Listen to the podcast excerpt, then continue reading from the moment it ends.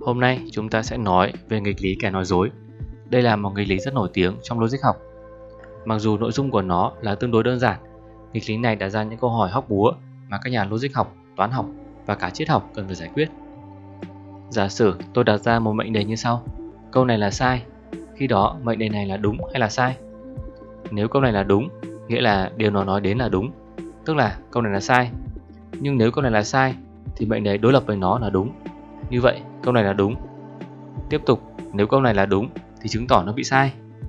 Bạn có thể thấy là điều này rất rắc rối. Nó tạo ra một vòng tròn lặp đi lặp lại. Nếu câu này là sai, suy ra câu này là đúng.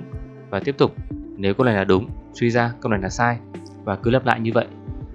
Điều này tạo ra một nghịch lý vì theo logic học cổ điển, một mệnh đề chỉ có thể là đúng hoặc là sai và không thể nhận về một giá trị khác. Nghịch lý kẻ nói dối thường đi liền với những câu như câu này là sai, tôi đang nói dối. Đó là những mệnh đề có vẻ như không thể được gán cho một giá trị là đúng hoặc là sai như thông thường.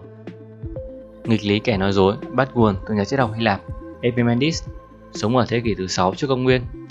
Epimenides đưa ra một phát biểu là tất cả người Cây đều nói dối nhưng vấn đề là Epimenides lại là một người cây tan. Vì Epimenides là một người cây tan, nên nếu phát biểu của ông ta là đúng, ông ta cũng nói dối. Vì ông ta nói dối, nên phát biểu của ông ta là sai. Suy ra, người gây tan là nói thật. Nhưng nếu như vậy, ông ta cũng nói thật. Và thế là chúng ta lại bắt gặp một vòng lặp vô hạn và không thể xác định được là Epimenides đang nói thật hay nói dối. Nghịch lý kẻ nói dối có vẻ tương đối đơn giản, nhưng nó đặt ra những bài toán hóc búa mà các nhà logic học cần phải giải quyết. Hiện tại nó vẫn là một chủ đề được nghiên cứu rộng rãi. Có một số giải pháp được đưa ra để giải quyết cho vấn đề này, nhưng trước khi đi vào giải pháp, hãy nói về một số biến thể của nghịch lý kẻ nói dối. Đầu tiên là nghịch lý thợ cạo. Nghịch lý thợ cạo có nội dung như sau. Ở một ngôi làng nọ, có một ông thợ cạo tuyên bố rằng ông ta sẵn sàng cạo râu cho những người mà không thể tự cạo cho chính mình. Đây có vẻ như là một bản mô tả công việc rất hợp lý và không có gì bất thường cả. Nhưng nếu áp dụng nghịch lý kẻ nói dối chúng ta sẽ thấy rằng bản mô tả này là thiếu logic và thậm chí là không thể thực hiện được. Người thợ cạo không thể thỏa mãn được tất cả khách hàng của mình. Hãy hình dung, sau một thời gian hành nghề, một ngày, người thợ cạo tỉnh dậy và ông ta đặt ra câu hỏi mình có nên tự cạo cho chính mình hay không? Đây là khi mà mọi thứ bắt đầu sụp đổ. Hãy chia toàn bộ nam giới trong làng ra thành hai nhóm. Nhóm 1 là những người không thể tự cạo cho chính mình. Đây là nhóm mà người thợ cạo có thể phục vụ Nhóm 2 là những người có thể tự cạo cho chính mình và người tự cạo sẽ không phục vụ cho nhóm này. Toàn bộ nam giới trong làng chỉ có thể nằm ở một trong hai nhóm. Bây giờ, người thợ cạo có thể tự cạo cho chính mình không? Nếu người thợ cạo tự cạo cho chính mình, khi đó ông ta thuộc nhóm thứ hai là những người có thể tự phục vụ. Nhưng nhóm 2 lại là nhóm người mà người thợ cạo không được phép phục vụ. Vì vậy, ông ta không thể cạo cho chính mình. Nhưng nếu thế, ông ta lại chuyển sang nhóm đầu tiên là những người không thể tự cạo và khi đó ông ta lại được phép cạo cho chính mình. Vòng lặp tiếp tục được diễn ra và người thợ cạo sẽ mất cả buổi sáng để suy nghĩ mà không biết là có nên tự cạo cho mình hay không. Nếu ông ta cạo cho chính mình, ông ta đã vi phạm nguyên tắc là không cạo cho những người có thể tự làm.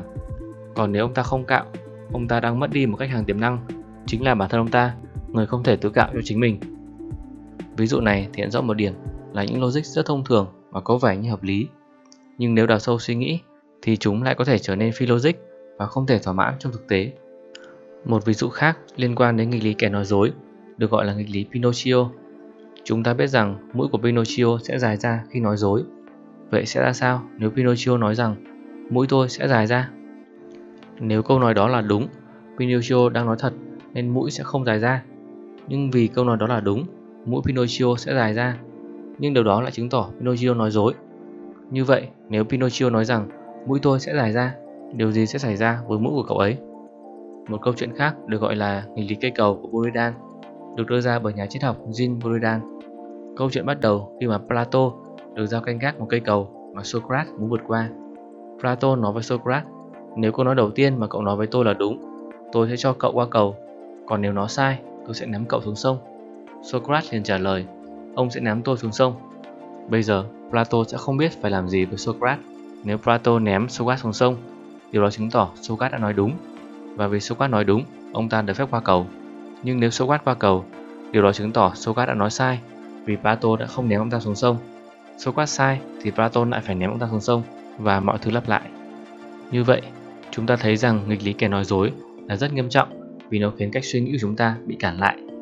Ông thợ cạo sẽ không biết mình có nên tự cạo cho chính mình hay không. Mũi của Pinocchio sẽ dài ra rồi co lại, liên tục không ngừng nghỉ. Plato cũng sẽ không biết phải làm gì với Socrates. Nghịch lý này tạo ra những vấn đề với lối sinh học cổ điển và cả trong toán học.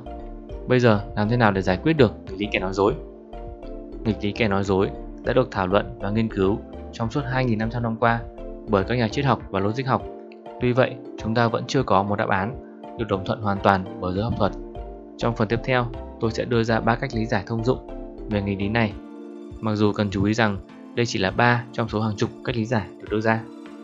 Cách lý giải đầu tiên cho rằng nghịch lý kẻ nói dối là do mệnh đề đang tự dẫn chiếu đến chính nó và kết luận về tính đúng sai của nó.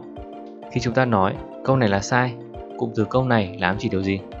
Câu này có thể được thay thế bằng toàn bộ câu nói. Câu này là sai. Như vậy chúng ta sẽ có câu này là sai là sai. Tiếp tục, cụm từ câu này vẫn chưa rõ nghĩa và chúng ta có thể tiếp tục thay thế. Câu này là sai là sai là sai.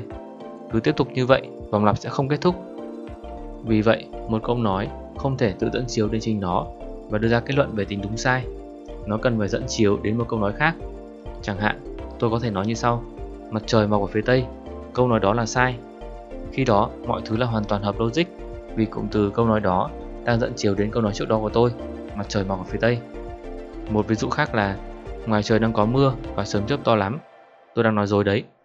Câu nói đó là hoàn toàn logic vì cụm từ tôi nói dối ám chỉ về câu nói trước đó. Một điểm cần chú ý là một câu nói có thể dẫn chiếu đến chính nó mà vẫn có tính logic. Chẳng hạn, câu nói này viết bằng tiếng Việt. Khi đó, tôi có thể viết lại câu này thành câu nói này viết bằng tiếng Việt viết bằng tiếng Việt. Đó là một câu nói hoàn toàn hợp logic vì chúng ta hoàn toàn hiểu được ý nghĩa của nó. Như vậy, chỉ khi câu nói tự dẫn chiếu lên chính nó và đưa ra kết luận về tính đúng sai của nó, điều đó mới tạo ra nghịch lý. Và cách lý giải đầu tiên cho rằng một câu nói như vậy là không đúng logic và không thể nhận về một giá trị là đúng hay là sai. Cách lý giải thứ hai cho rằng câu nói câu này là sai không những không có một giá trị đúng hay sai mà nó còn không hề có ý nghĩa. Câu nói này thực sự không mang lại một thông tin gì cả chúng ta đang ám chỉ điều gì khi nói về cụm từ câu này. Vì vậy, đây là một câu nói vô nghĩa và không có giá trị đúng sai. Cách lý giải thứ ba được đưa ra bởi nhà triết học Jean Buridan và được sự đồng thuận của nhiều người khác. Theo Jean Buridan, một mệnh đề luôn đi kèm với một khẳng định ngầm về tính đúng đắn của nó. Chẳng hạn, khi chúng ta nói thép Eiffel ở Pháp thì một cách nói khác tương đương là điều đó là đúng rằng thép Eiffel ở Pháp hay một cách khác là câu này là đúng và thép Eiffel ở Pháp. Một mệnh đề luôn đi kèm với khẳng định rằng nó là đúng. Theo cách đó, câu nói câu này là sai có thể được viết lại là câu này là đúng và câu này là sai. Mệnh đề này bao gồm hai mệnh đề đối lập, trái ngược nhau, không thể xảy ra cùng một lúc. Vì vậy, mệnh đề này là sai. Từ đó suy ra, câu nói câu này là sai là sai. Ở đây, bạn có thể nghĩ nếu câu này là sai thì nó đúng vì nó nói là nó sai. Nên chúng ta lại quay lại vòng lặp ban đầu. Một cách khác để bảo vệ là nói rằng, mặc dù mệnh đề vừa nói rằng nó đúng, vừa nói rằng nó sai, một sự đối lập thì luôn sai, nên chúng ta có thể kết luận là mệnh đề đó là sai. Chẳng hạn, nếu chúng ta nói rằng, bức tường này có màu trắng và bức tường này không có màu trắng, đó là hai mệnh đề đối lập nhau, nên câu nói đó là sai. Từ đó, cách lý giải thứ ba cho rằng mệnh đề câu này là sai là sai, vì nó tạo ra hai mệnh đề đối lập nhau. Như vậy chúng ta đã nói về nghịch lý kẻ nói dối đây là một nghịch lý rất thú vị nhưng cũng tương đối hại não. Và nên nhớ rằng ba cách lý giải mà chúng ta nói trong video này chỉ là ba trong số hàng chục cách lý giải của các nhà triết học và logic học. Cho đến khi có được một giải pháp tuyệt đối cho vấn đề này, rất tiếc là người tự cạo sẽ vẫn không thể biết được là mình có nên tự cạo cho chính mình hay không.